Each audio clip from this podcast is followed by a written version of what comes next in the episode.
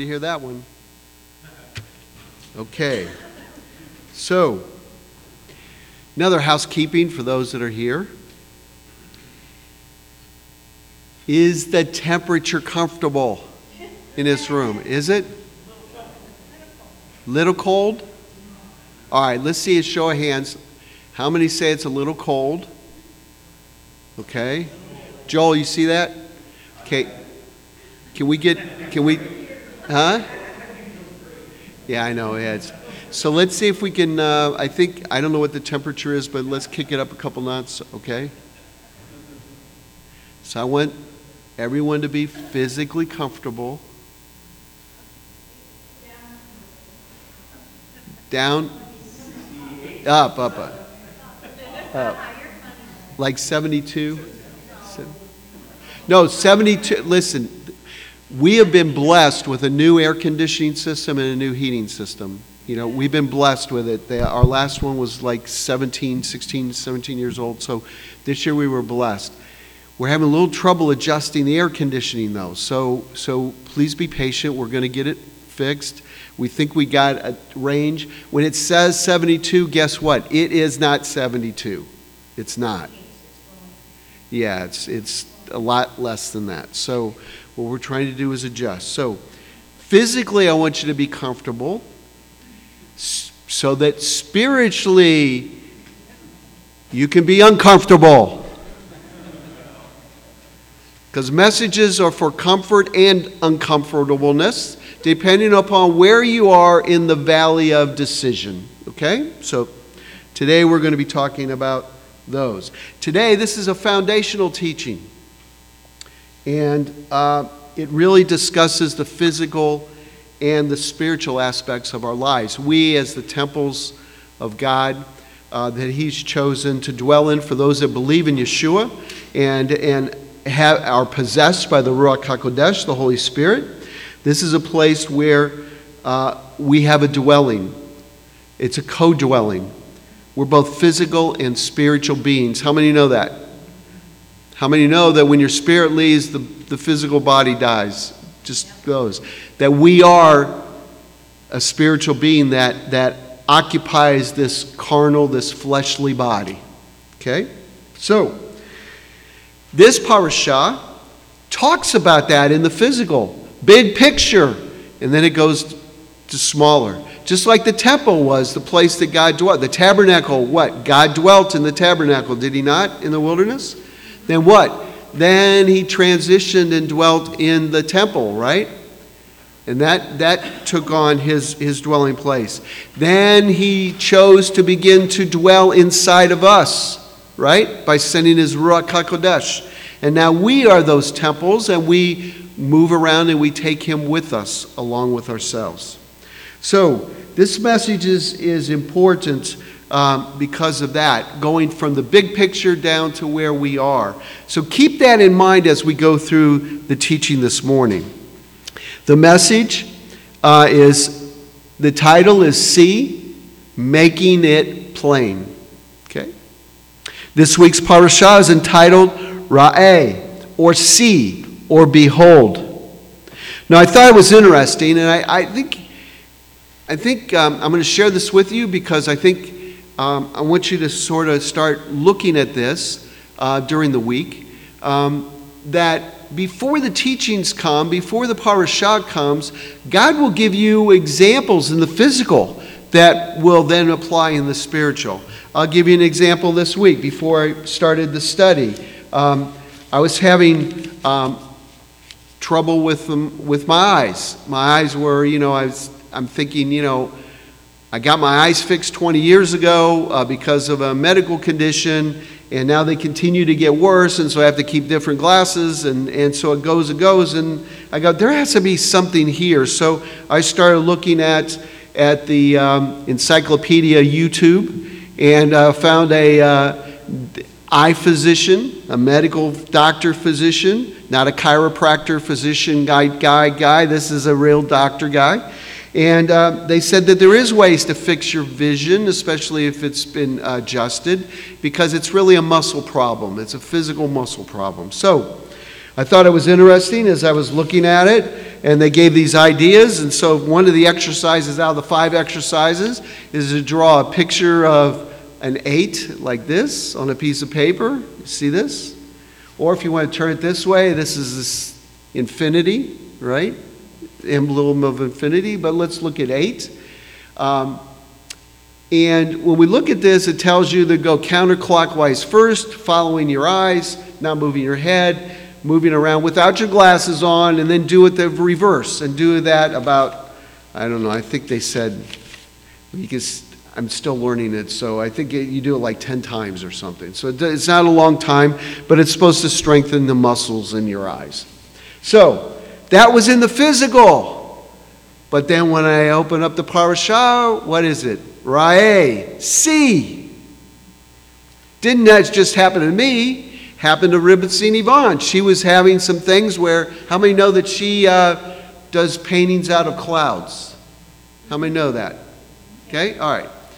Well, God told her this week, she said, those clouds are moving. Watch those clouds like a movie. Don't look at it as a picture, look at it as a movie. So, God talked to her, and she filmed the pictures of the clouds and watched them change and make all these different movements. What is that? Parashah, see. What I'm going to challenge you to do is during the week, start thinking about what's going on in your lives. Start thinking about what you're experiencing during the week. And then when it gets to the time to begin to read the parashah for Shabbat, Let's see if you see any parallels or correlations between what you've seen during the week in the physical that may have a spiritual implication to you. Okay? How many can do that? You want to do that? Okay. There'll be a test next week. I'll see how it worked. Just kidding. All right. So, physical and spiritual. You know, we're about seven weeks away from Rosh Hashanah. This could be the year that he chooses to come back. This could be it. We could have a whole different lifestyle coming in a few weeks. How many are prepared for that? Or are we still all focusing on the physical aspects of getting back to school, doing the things, going our routines and doing all those things? We sometimes we get as we approach Rosh Hashanah, we have a tendency to be burdened down, weighed down by physical aspects when we need to transition and start thinking about the spiritual aspects of who we are as believers in Yeshua. And yet we still live in two parts. We live in this physical body, and then we also live in the spiritual bodies. This week and the next two weeks, the parashot contains the bulk of the commands found in Davarim. Davarim is the word words or Deuteronomy. Now turn to Davarim, Deuteronomy chapter 11, verses 26 through 29, which we read in the Hebrew and we read in the English. Now let's read it again a second time, which says this Behold, I set before you this day a blessing and a curse. A blessing if you obey the commandments of the Lord your God, which I command you this day and a curse if you will not obey the commandments of the Lord your God, but turn aside out of the way which I command you this day, to go after other gods which ye have not known.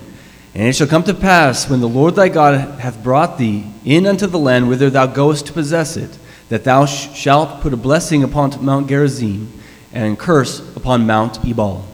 Again, Moshe began by putting the commands into perspective saying that the choice of whether or not to accept the Torah is nothing less than the choice between blessing and curse.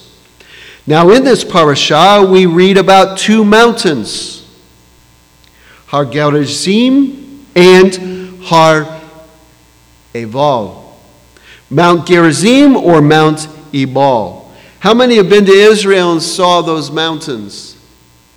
How many know? Some, some have experienced those. It's amazing to see those. You know, there's about two miles in between them. But this is the significance of this story. This is big picture story that we're talking about in this parasha that we're going to gradually land from a big picture, 30,000 feet, down to where we are in these physical bodies. So we have these two mountains. Mount Gerizim was on the south or the right side as one looks towards the east. This was considered the side of favor and therefore the side of blessing. Now, on the other hand, there is a Mount Ebal, which was and is on the north or the left side facing the east, and therefore the weak side or the curse. Now, I just gave you a geog- geographic or a geography lesson since everyone's going back to school. How many remember geography? How many want to forget about geography because you have an electronic map that can tell you where to go, right? All right. Now, upon entering the land, the people were to commit to themselves a to they were to commit themselves new to God and the Torah. This is a season of starting to commit ourselves.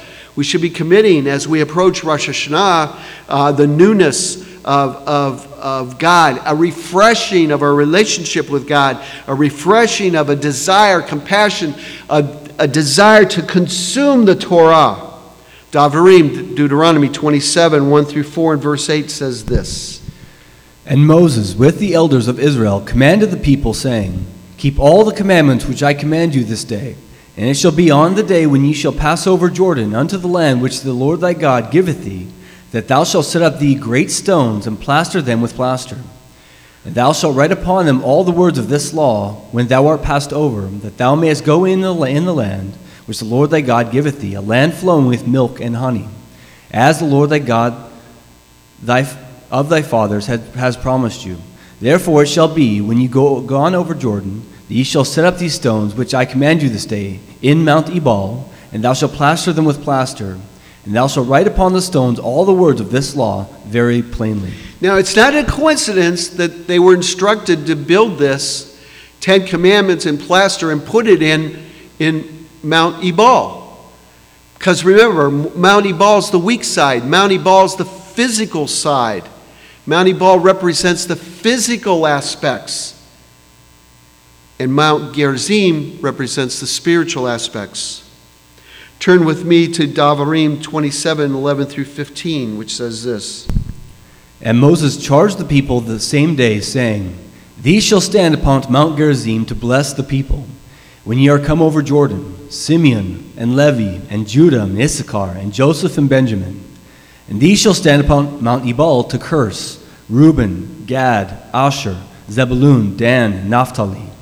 And the Levites shall speak and say unto all the men of Israel with a loud voice, Cursed be the man that maketh any graven or molten image, an abomination unto the Lord, the work of the hands of the craftsman, and putteth it in a secret place. And all the people shall answer and say, Amen. So, can you imagine what that was like having the, the six tribes on one mountain and six tribe representations on the other and having these screaming back and forth uh, as the people were in the center of that two mile center, which is the valley of decision?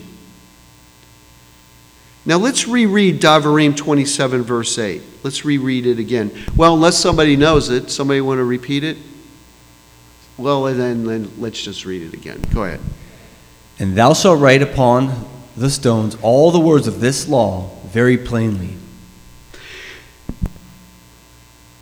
We see this idea also referenced in Habakkuk chapter 2, verses 1 through 2, which says this I will stand upon my watch and set me upon the tower, and I will watch to see what he will say unto me, and what I shall answer him when I, I am reproved.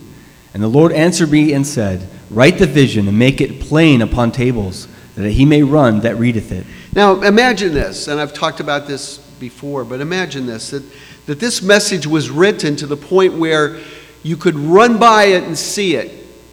Now, if you stood up over here, Joel stood up over here, and I'm not going to make you do this, but, and Joel, you ran across here, and when you got over there, I asked you to tell me what you just read. Would you be able to read this? And chances are, if you had this right in front of you,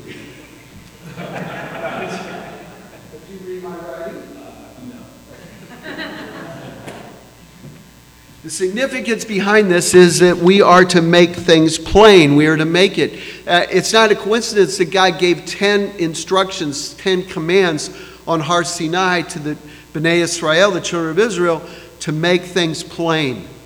How they relate with God and how they relate with people. And, and, and those commandments were significant. That instruction was significant on the way you were to live your lives. And so we see here where making it plain, making it large, even to the point where if you were running by, you could turn and look at it and know exactly what it says. You could run by this and read it, right? You could read that and see what it says. And you, because it's big, it's large, and it, you can make it plain. It's important that the messages that we receive are plain, instruction are plain.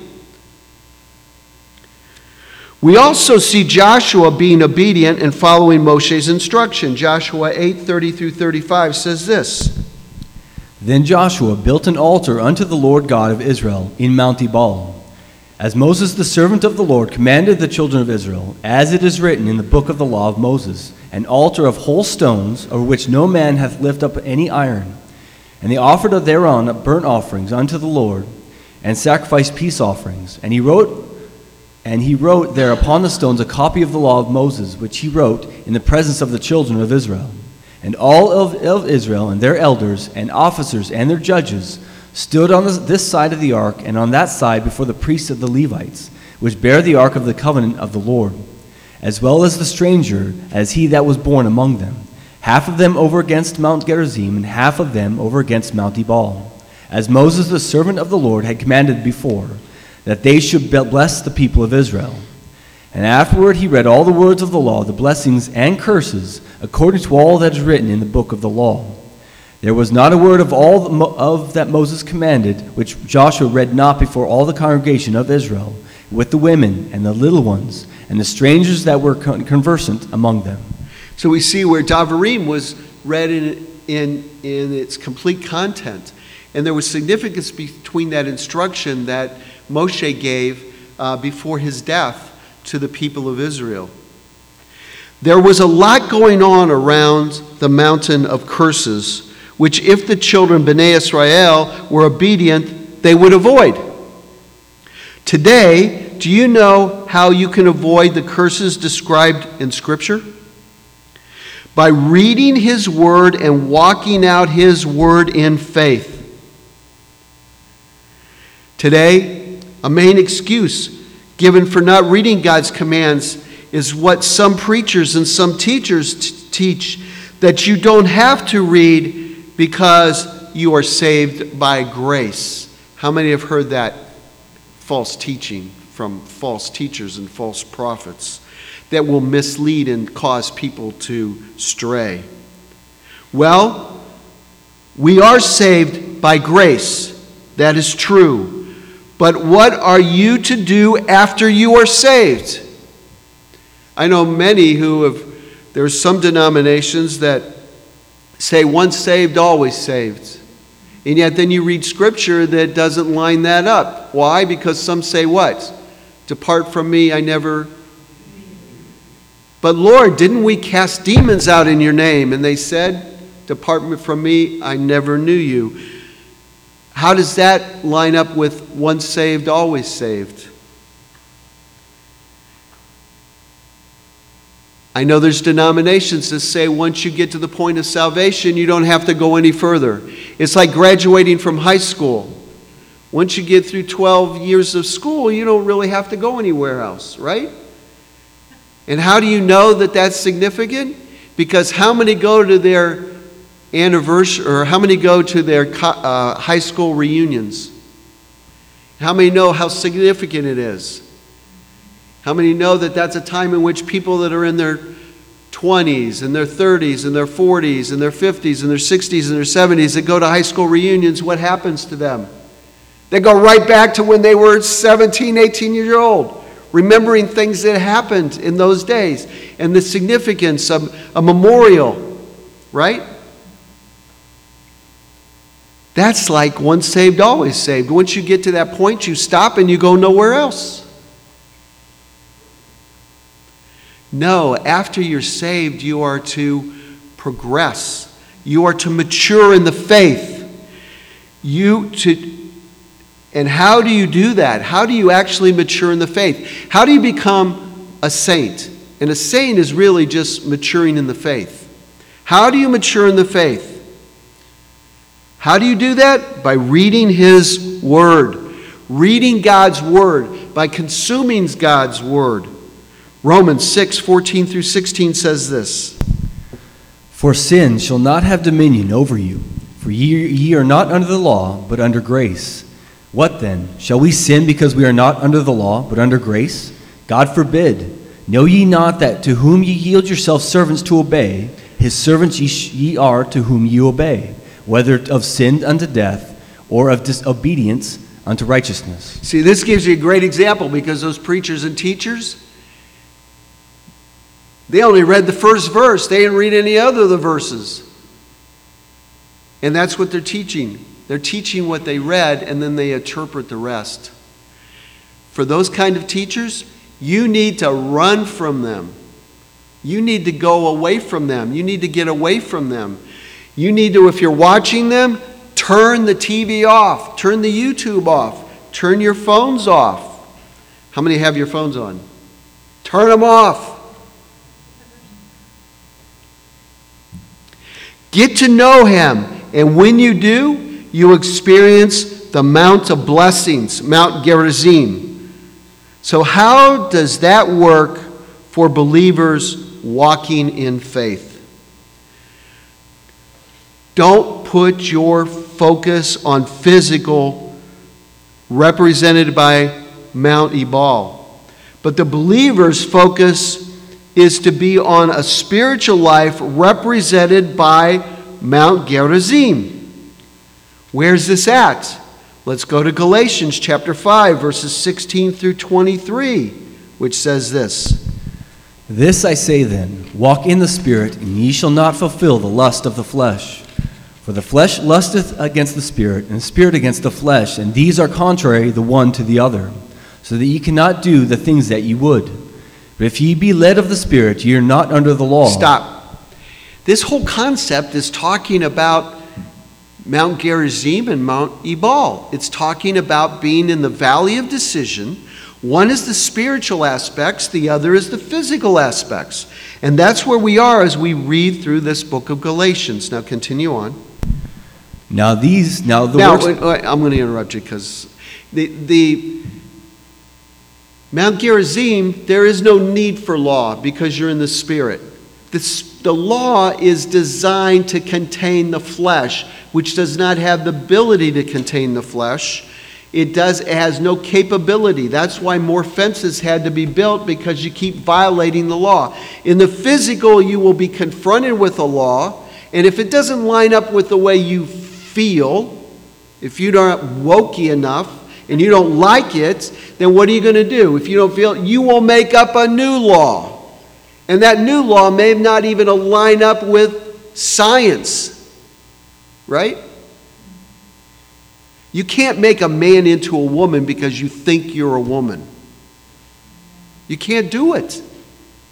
It's physically impossible. You can't make laws up when they don't line up with the physical. You may want to do that, but you can't. Making things up. When you live in the Spirit, however, there is no law. You know why? Because the laws are made for the flesh. So how do you how do you reconcile this stuff? Because we're constantly flipping between law of spirit and flesh. We're constantly switching from spirit to flesh. And, and depending on what condition you're thinking about or what where you're behaving or acting, those things apply. That's why people that are in the spirit, that's why worshiping is so important because you're in the spirit. You're worshiping God. Who's in spirit? And God looks for people who worship Him in what? And what? See, so we see worshiping is significant, it's important. In the physical, we see more of the law, more the instruction, because we are these physical beings and we need this instruction for us to live our lives in these fleshly bodies. until we're released from this body and hopefully live with Yeshua throughout all eternity. Let's continue on. Now the work of the flesh are manifest, which are these adultery, fornication, uncleanness, lasciviousness, idolatry, witchcraft, hatred, variance, emulations, wrath, strife, seditions, heresies, envyings, murders, drunkenness, revelings, and such like, of the which I tell you before, as I have told you in times past, that these are that these which do such things shall not inherit the kingdom of God. But the fruit of the Spirit is love, joy, peace, long suffering, gentleness, goodness, faith, meekness, temperance. Against such there is no law. This is exactly why there has to be a resurrection. Because the physical body has to be accountable for the actions that they've done. And the only way to protect yourself against uh, the judgment in the physical when you're combined with the spiritual, when we're brought together in the day of judgment, is that you're living out your life following God's commandments. That's why our Father gave us those commandments, that we can live our lives in the physical following God's instruction. And our spirits are related to Him as it relates in a relationship.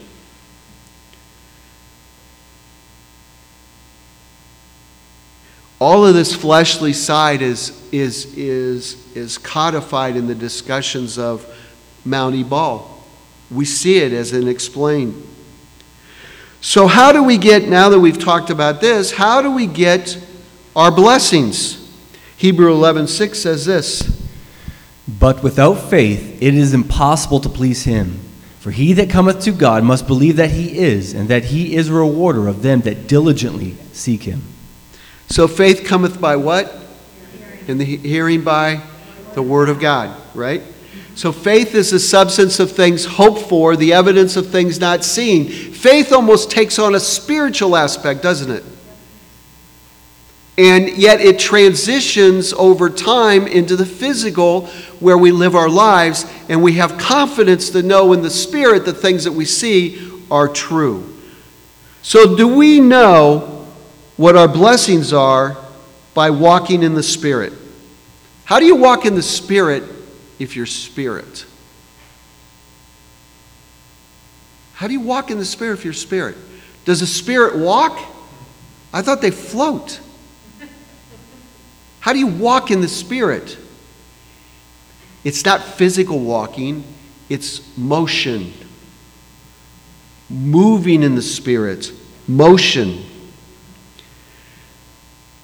Walking in the Spirit. Matthew 5 1 through 12 says this. And seeing the multitudes, he went up into a mountain, and when he was set, his disciples came unto him. And he opened his mouth and taught them, saying, Blessed are the poor in spirit, for theirs is the kingdom of heaven. Blessed are they that mourn, for they shall be comforted. Blessed are the meek, for they shall inherit the earth. And blessed are they which do hunger and thirst after righteousness, for they shall be filled. Blessed are the merciful, for they shall obtain mercy. Blessed are the pure in heart, for they shall see God. Blessed are the peacemakers, for they shall be called the children of God. Blessed are they which are persecuted for righteousness' sake, for theirs is the kingdom of heaven. Blessed are you for when men, for when men shall revile you and persecute you, ye shall say and say all manner of the evil against you falsely for my sake. Rejoice and be exceedingly glad, for great is your reward in heaven. For so persecuted they the prophets which were before you. When you're living a life more in the spirit than you are the flesh, the things that happen to you in the flesh really don't have as much of, of, of an influence over you than it does to those that live in the flesh. you want to stay in the Spirit, especially in these end days, people, we have to be living in the Spirit. Because I've told you year after year it's going to get worse. How many would have thought that we'd be in the position we are today in this world even 12 months ago? And it continues to get worse. And it's going to get worse and worse until Yeshua returns because we are in the midst of the birth pains. We are in the end days We got to get serious. He could be coming, and He is coming, but He could come sooner than you think. Remember, Scripture talks about it being a surprise to people that He shows up. You know why? Because those people are like a frog that's been put in water and they turn the heat up. The frog doesn't even know they're boiling. There's some science for you. Spiritually, there's a lot of Christians that are frogs and don't even see what's coming and aren't even prepared. Be prepared to meet the King of Kings. Amen. We're blessed with spiritual blessings. Ephesians. That's how I heard somebody say uh, Ephesians. Ephesians. Anyone heard that before? Joel, you ever hear that before? No. I said I wouldn't call him out. I didn't. I just asked him if he'd heard it before. He's obviously forgot it. Ephesians. That's the way Canadians say Ephesians. Ephesians 1 verse 3 says this. How many love Joel? He's great. Yeah, he is great. Joel is great. That's because Vera's trained him in the right ways to live. Ephesians 1, verse 3. See, I dodged that bullet, didn't I? Not me. No, not you. That's right. I'll have to pay for that. Okay, so Ephesians 1 3 says this. Blessed be the God and Father of our Lord Jesus Christ, who hath blessed us with all spiritual blessings in heavenly places in Christ. He continues to bless us in the spiritual realm because that's what's important. That's what lives throughout eternity, and that's where our blessings are. We need to be thankful and grateful for everything, no matter in what physical condition we're in or what physical presence we're, we're involved in, whatever events around about us, we have to focus in on who we are as spiritual beings who belong to Yeshua. Two mountains with a space of two miles in between, a valley of decision to either follow God's word and be blessed or not follow, living in the flesh and being subject to applicable, applicable that's not my imitation of President Biden. I just sort of got carried off there. Subject to applicable curses. Knowing God's words, knowing His words, let's look at a non threatening example. Davarim, let's look at an application of, of uh, God's instru- Moshe's instruction to the people. And let's see how long that lasted. Davarim, Deuteronomy 12, 1 through 4 says this. Let's apply this. Give you an example, go ahead. These are the statutes and judgments which ye, which ye shall observe to do in the land which the Lord thy God of thy fathers giveth thee to possess it all the days that ye live upon the earth. Ye shall utterly, ye shall utterly destroy all the places wherein the nations which ye shall possess serve their gods upon the high mountains, upon the hills, and upon every green tree. And ye shall overthrow their altars and break their pillars and burn their groves with fire. Ye shall hew down the graven Im- images of their gods and destroy the names of them out of the place. Ye shall not do so unto the Lord your God. Now, does that seem pretty clear? Pretty good instruction, right? Well, does it work? Let's go to Rome. In Rome, there's a place where Mass is masses where Mass is conducted. And it's called the Pantheon. How many know the Pantheon? How many have heard of it? It was a pagan worship place, a place where Romans worshiped foreign gods. There's 12 stages within that pantheon. How many's been there? Anyone been there? Okay, few of us have been there. 12 stations in the pantheon. In the center, there's a hole in the center and that's where they would sacrifice things. And then the, then it would go up the flames of the sacrifice would go up and it would be offering those sacrifices to those 12 deities that were around the inside of the pantheon. This is where the romans worshiped the foreign gods. So what should have happened to that place? It should have been done away with. But it's not. You know why? Because the Romans are copycats. They turned this place into a place of worship under Catholicism. Just like they took the Greek gods and renamed them and used them as their gods. And just as they created replacement theology to do away with Judaism, not rabbinic Judaism, Judaism, where we find our foundation of our faith. The Catholics replaced Judaism. No longer Jerusalem, it's Vatican City. No longer the high priest, it's the Pope. No longer the Levitical priesthood, it's the priests. All of them were replacements.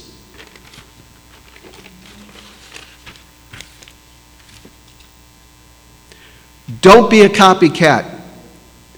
They should have heeded the scriptures and destroyed those places if it truly was God in the formation of that religion, which I believe it wasn't. In God's position, it was something to control the people. It was a political motivation for that religion, not a spiritual or one that was, was uh, motivated. Even though the, the historical accounts say there were certain events that happened that created it, that's fine. Uh, and we find a lot of denominations that, that find their root, but there's also things that I believe God's got aught against those denominations because they don't follow His instruction or His scripture. They should have heeded the instruction in Davarim. Davarim 12, 29 through 32 says this. When the Lord thy God shall cut off the nations from before thee, whither thou goest to possess them, and thou succeedest them and dwellest in their land, take heed to thyself that thou not be snared by following them after that they have been destroyed from before thee. And thou shalt and thou shalt and that thou inquire not after their gods, saying, How did these nations serve their gods? Even so will I do likewise. Thou shalt not do so unto the Lord thy God, for every abomination to the Lord which he hateth have they gone have they done unto their gods. For even their sons and their daughters they have burnt in fire to their gods. With that thing whatsoever I command you, observe to do it.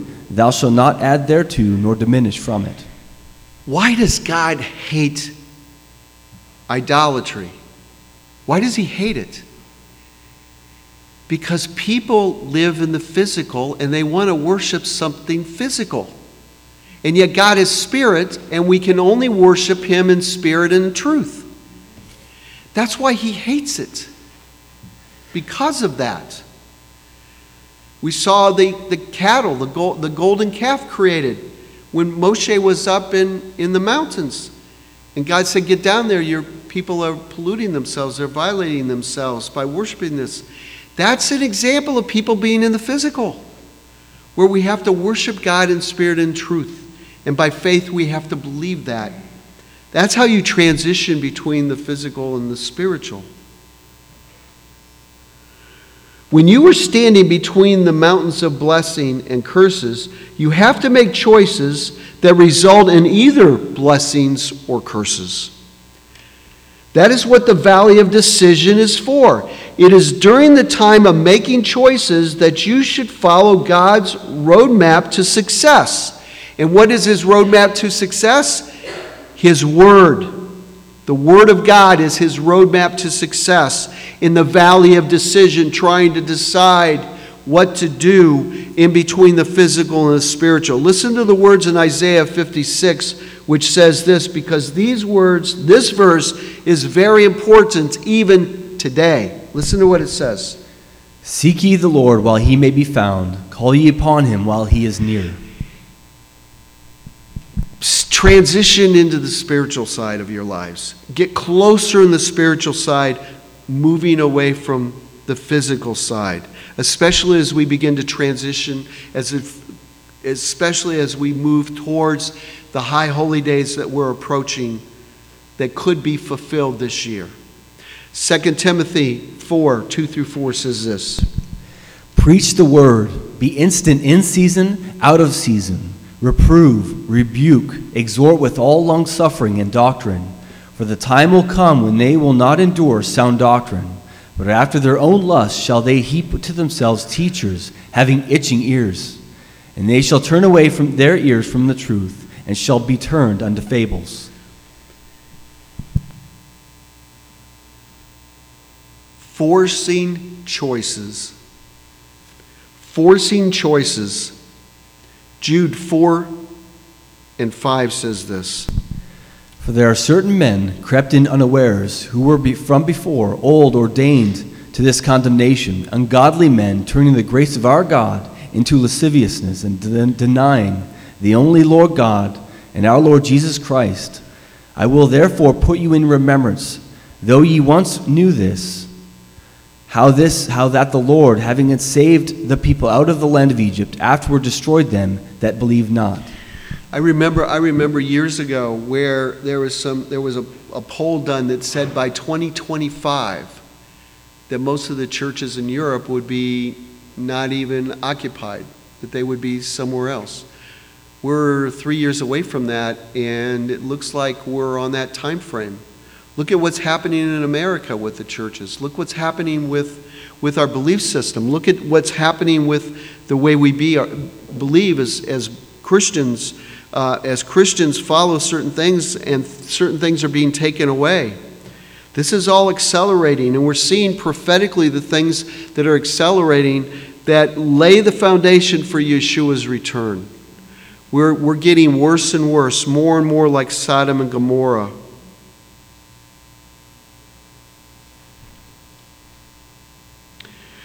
Let's now look at lawlessness.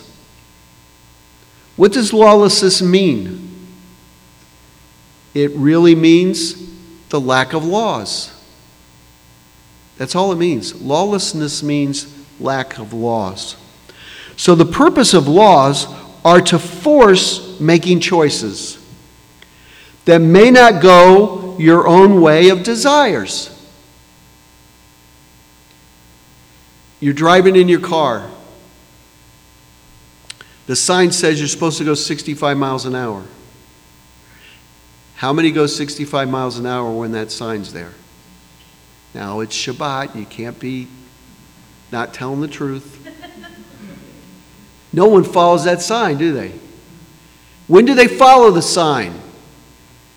When they see a police officer with a radar gun pointing at it and they slow down, right? Laws are in place to force you to make choices. Some choices are forced choices. That radar gun's a forced choice. How much better is it if you don't have to be forced into your choices, but can look at the law and follow the choices? How many have been behind somebody that's following the speed limit? Says 55 miles an hour. How many like to get behind somebody that's going 55 miles an hour? I know there's a few of you in here that don't even, that's not even a number to you. It's, it's a problem, isn't it? It's because there's other things going on in your life. I got to get from here to there. And if I don't get from here to there, I can only do it by exceeding the law. These are non threatening examples of following God's instruction. Laws are in place, God's laws are in place for us so that when we're in a valley of decision, it forces us to make choices. It perfects us, it matures us, it allows us to make decisions that line up with God's instruction. Some do not go your own way, the ways of your desires. And if that's the case, then it becomes harder to follow God's instruction if it goes against your personal desires. But spiritually, we need to follow his instruction no matter how the flesh fights against the spirit. You following me? Matthew 7 20. You following me? Mm-hmm. Okay. Matthew 7 21 through 23 says this. Not every one that saith unto me, Lord, Lord, shall enter into the kingdom of heaven, but he that doeth the will of my Father which is in heaven. Many will say to me in that day, Lord, Lord, have we not prophesied in thy name? and in thy name have cast out devils, and in thy name done many wonderful works. And then I will profess unto them, I never knew you. Depart from me, ye that work iniquity. Thee that work lawlessness, ye that works and doesn't follow God's instruction, which He gave us as a roadmap to success. So, how do you know God's will? A hundred percent of the time, how do you know God's will? Listen to Him. And how do you listen to Him? You listen to Him by reading His Word and allowing the Ruach HaKodesh to comfort and guide you through that time of reading His Word. And I encourage you to read His Word through hearing and eh, read His Word through seeing, both. Then you have two out of the five senses that's actually bringing it into your fleshly brain so that it can be implanted upon your heart inside. Now let's talk about depart from me, ye workers of iniquity. It really means those that are lawless. You don't have to read God's instruction. You don't have to read God's word because we're not under the law, we're under grace. That's lawlessness. And those teachers are leading people into a ditch that will lead to death. God, there's nothing wrong with God's law, there's nothing wrong with His instruction. It is for our safety. It is those who are not obedient to God's word. Yeshua said, I never knew you. What does that mean? He's coming soon. And how do you know that Yeshua will not say that to you and say, Depart from me, I never knew you? Do you know? Is he going to say that to you? Because when we read Scripture, the Scriptures, the people that are standing before Yeshua in the day of judgment, which we just read in Matthew 7, they were surprised, right? Lord, didn't we do this? Didn't we do that? Those people that were doing this and that spent most of their life in Mount Ebal, in the physical aspects of God not the spiritual aspects of God. How do you know that you don't have to worry about, depart from me, I never knew you? Well, worry about at this moment because time can change, okay? 1 John 2 3 through 6 says this. And hereby we do know that we know him, if we keep his commandments. He that saith, I know him, and keepeth not his commandments, is a liar, and the truth is not in him. Whoso keepeth his word, in him verily is the love of God perfected. Hereby we know that we are in him. He that saith he abideth in him ought himself also to walk, even as he walked. So, in closing, in your valleys of decision, in your battles between flesh and spirit, make the right choices in life Make it plain by knowing when it is written on Mount Ebal, and you shall experience the spiritual blessings found on your Mount Gerizim. Now, that people is living in the Spirit. Amen. It is our duty to praise the Master of all, to ascribe greatness to the author of creation, for he's made us unlike the nations of the lands, and has not placed us like the families of the earth. He's not made our portion like theirs, and our lot like their multitudes. And we bend the knee and bow and acknowledge our thanks before the King over kings, the Holy One, blessed be He. He stretches out heaven and establishes Earth's foundation, and the seat of His glory is in the heavens above, and on the presence of his power is in the most exalted heights. He is our God, there is none other. True is our King, there is nothing beside him, as it is written in his Torah. And you shall know this day and take to your heart that the Lord, he is God in the heavens above and on the earth below. There is none other. Amen. Amen, amen. Let's stand together.